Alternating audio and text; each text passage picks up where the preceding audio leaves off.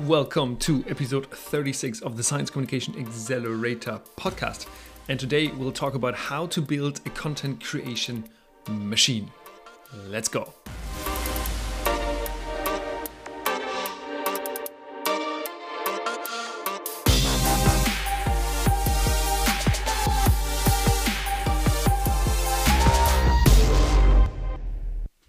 Hi, all. My name is Julius. I'm a senior researcher at the Norwegian University of Science and Technology, and I'm also the founder of the SciCommX Media Agency, which supports universities and research organizations with their digital communications strategies, format development, and content creation. Today, we talk about how to build a content creation machine. But before we start right into that, just a little bit heads up. In two weeks, there will be an episode with Charlotte Ballard, who is a science communicator at Utrecht University and more specifically at Copernicus Institute for Sustainable Development. And Charlotte's and my paths have crossed several times, and I was always amazed by her work and how she proactively gets to talk to researchers and, and activates them to be better science communicators. So in two weeks we'll have her on the podcast, and if it all works well, then in four weeks we'll have Patrick Honecker on the on the podcast, who is a C-level communicator with the University of Darmstadt, and that is a development that has just taken place in Germany ah, in the last month, maybe in the last one or two years, that actually communicators get on the boards of large universities. They are not called boards, but presidiums, but it's the same game there. So I'm really looking forward to have Patrick also on the podcast and talk to him about how can you actually build a science communication department of the future and what these science communication departments need to be able to do. So I'm looking really forward to actually have this conversation with him. So these are the next two episodes in two weeks and in four weeks, and I'm looking forward to have them here, and I'm looking forward to have you people who are listening to this right now also um, joining me for these sessions. So let's start in how to build a content creation machine. The most direct way to make sure that your research has impact is to communicate it through social media, I think, because the reason is that this is the cheapest way of how to attract attention. You could also go, I don't know, stand in the pedestrian zone or in a mall and find one or two people who might be interested in your topics. But with social media and including podcasts, it is much more efficient way to actually attract attention and that's because it's called in the in the genre it's called underpriced attention. Because if you stand a whole day in a mall or in a pedestrian zone you spend a whole day. And people can actually not really know that you're there. You might have informed some people but it is just way easier on social media. The good thing with social media is that a lot of people use social media and there's actually ways of how people can actually look for specific content when you think about hashtags for example. And this is something that you don't have anywhere else in the offline world. I'm not saying that science communication in the offline world is not important. Yes it is. It is very important it is great because you can have really face-to-face interactions.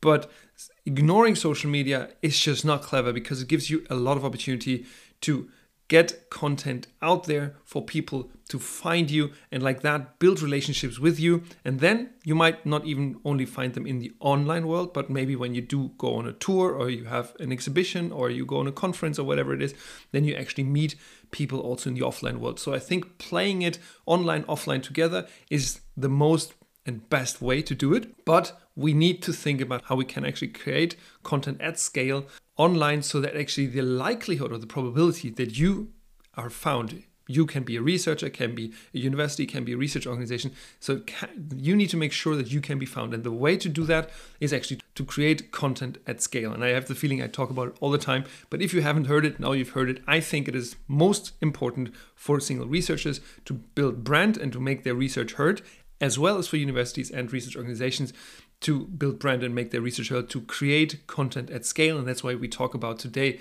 how to actually, yeah, build a content creation machine. Because if we look at it, we see that social media has been used a lot by companies um, to create brand and to create awareness. But in companies, there's very often it's yeah, it's not that easy to actually create content because what they, they do they have their operations and they have their one or two products depending on what kind of company it is but when you look at universities and research organizations they actually have a major advantage, and that is that they are content gold mines. You can literally go to any of the researchers' offices in your university or your, uh, your research organization, and since most of these researchers actually do topic that will eventually shape the future of our societies, there is so much stuff that you can actually create content around. And then obviously it comes to making sure okay to see okay what kind of strategy you want to put in place for what do you want to be known who of these researchers maybe wants to create content or support you or do it to, with, together with you. As i always say not everyone has to go and create content. It is a very personal decision. But we as science communicators or the people who work in a science communication department it's your task to empower researchers to actually make their knowledge available so while there is so much content potential available in research organizations, the question is how do you create systems that allow you to create content at scale, aka create a content creation machine? And this is the question that this episode will answer. So let's go.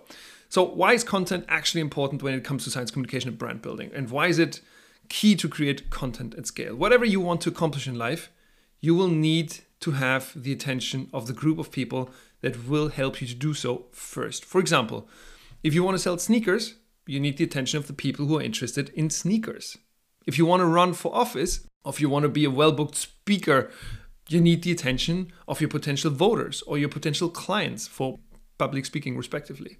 The same goes for scientific results if you do not have the attention of the people who might be interested in the research topics done at your institute or done by you, for example, so that they use it to shape policies or to build applications, uh, tech products, whatever it is, or just to better understand the world around them, then they will not know that you exist if you don't have their attention. They will neither learn from you nor reach out to you if they have a challenge that you could potentially help them with.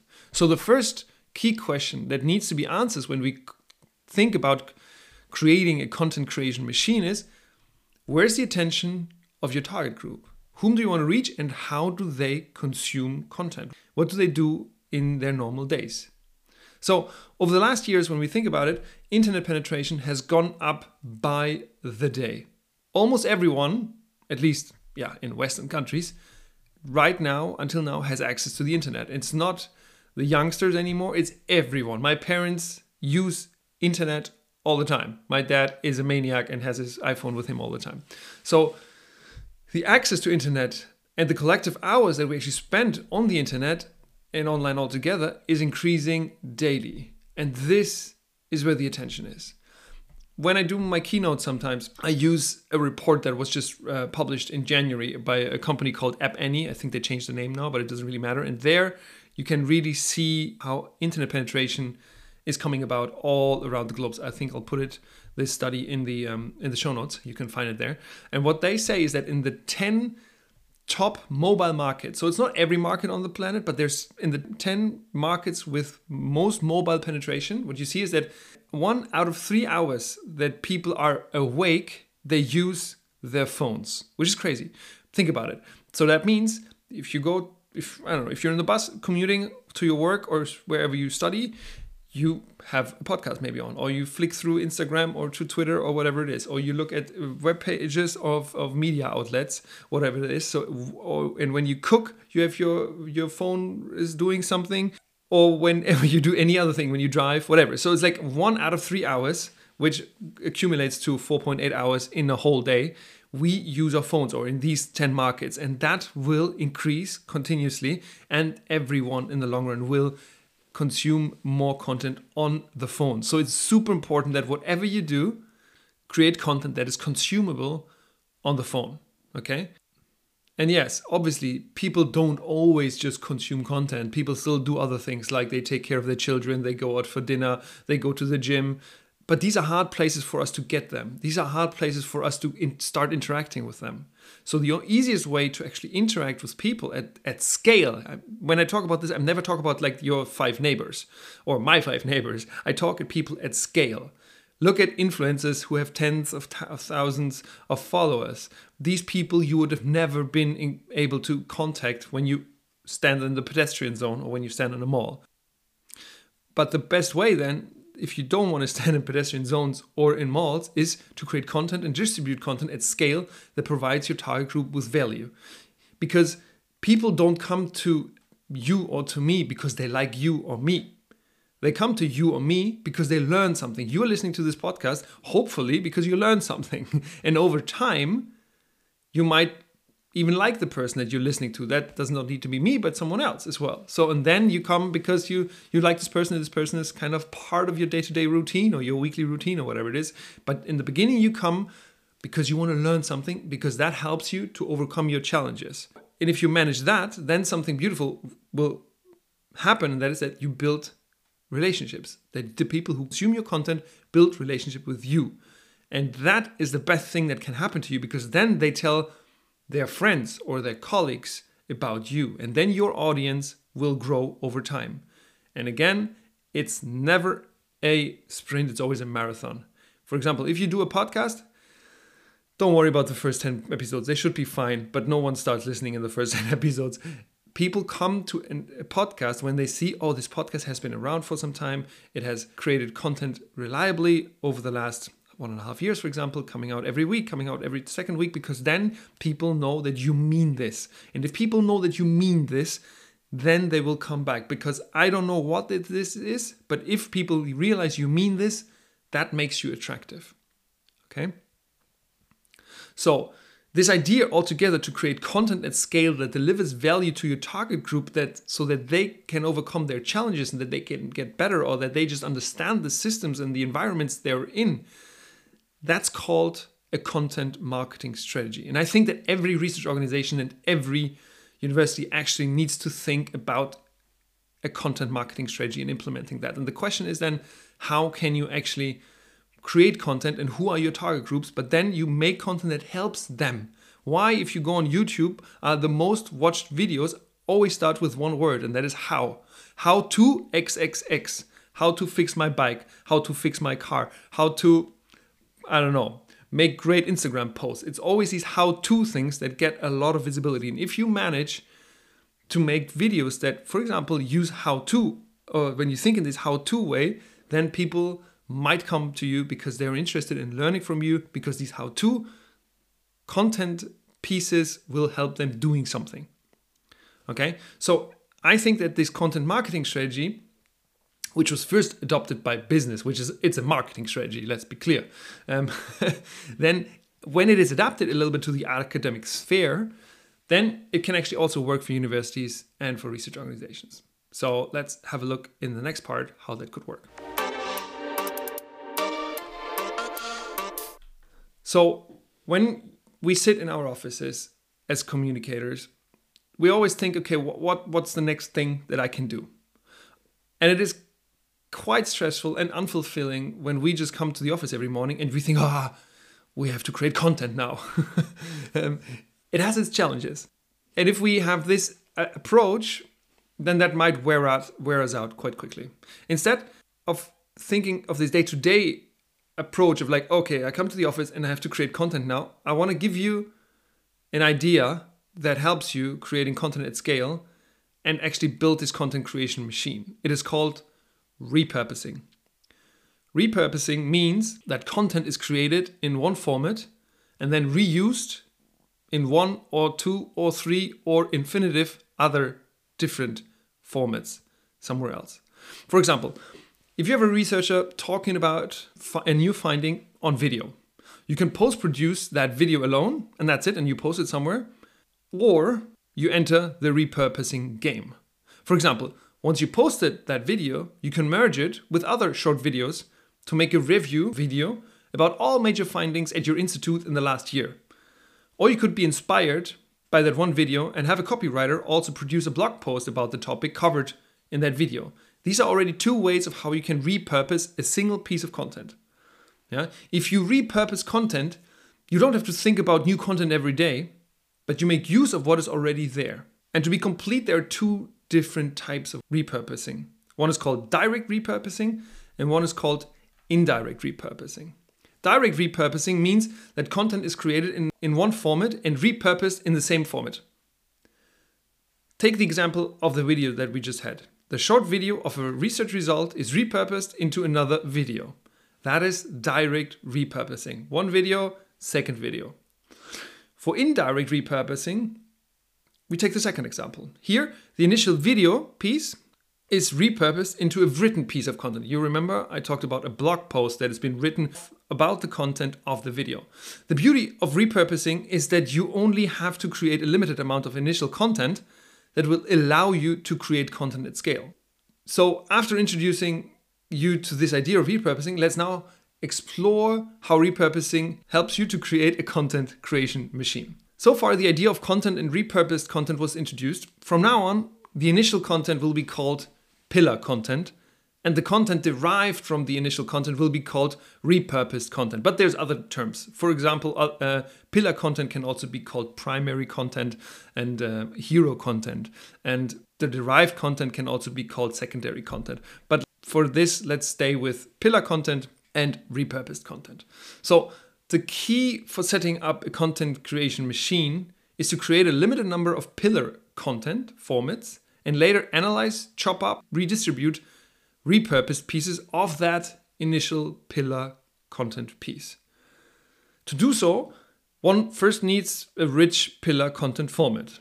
That could be, for example, a recorded talk, a video recorded podcast, a fireside chat, or a press conference of a researcher at your university or research organization. Let's, let's give a good example. So let us take a podcast that is recorded with video. Remember, the aim is to create as many derived pieces of content as possible that create value to your target group. In the following, you will see how the content machine unfolds, and I'll always say the accumulated number of pieces of content created afterwards. You will understand that in a second. You'll, you'll get it in a second. First, let's start. You post produce the video file and you turn it into a YouTube video. So you remember we did a video podcast, and the first thing we do is to post produce the video and turn it into a YouTube video. Okay, so that's one piece of content. Then you take the audio track from the pillar video and turn it into a podcast. That's a second piece of content. So we are on two pieces of content now. Now you analyze the video for when the researcher has said something smart, and all researchers say something smart because researchers are smart people. Hmm. Well, most of them. so you chop up the video and create, let's say, 12 short videos out of it and you post produce them and share eight of them on Twitter. So we are at 10 pieces, seven of them of LinkedIn on LinkedIn. So we are at 17 pieces and five on Instagram. So we are at 22 pieces and three of them on TikTok. So we are at 25 pieces of content out of this one initial pillar piece of content. Yeah. So 25 repurposed pieces out of one main pillar piece. But when you do that, you always beware that they need to be native to the platforms. Yeah. So remember these short form videos that you that we've been talking about mostly now fit into the platform, the format, the style, and the pace of where you want to post them. Pieces of content on TikTok are always faster than on Twitter, for example, or maybe even on Instagram. So make sure to do that. And you, people don't have to talk faster, but just cut them up in a way that the words come out really quickly. Yeah, and whatever you do when you ever do short video content, always put subtitles under it because there's loads of people who consume social media without having sound on.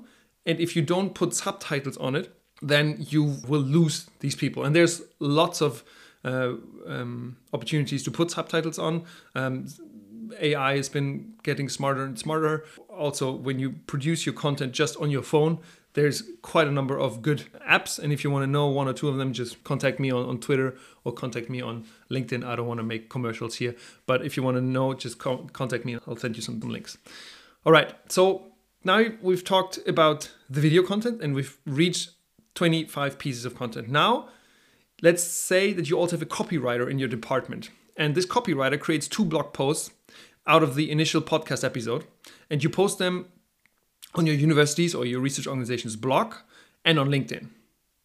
Yeah, so that's 27 pieces of content. That's two more now. Now you have a team that tweets a, a post on LinkedIn about the YouTube video, the podcast episode, and the two blog posts twice, each promoting it from different angles.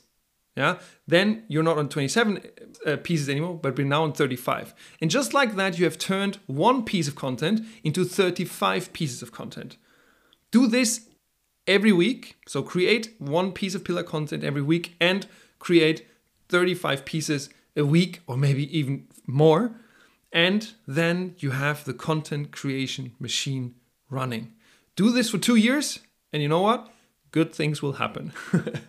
so, but I know thinking about the content creation machine is way easier than actually putting it into action. And yes, the number 35 can be quite overwhelming. And even though I want you to create as many opportunities for curious people to find you, I'm aware that creating 35 pieces of content per week is quite some work.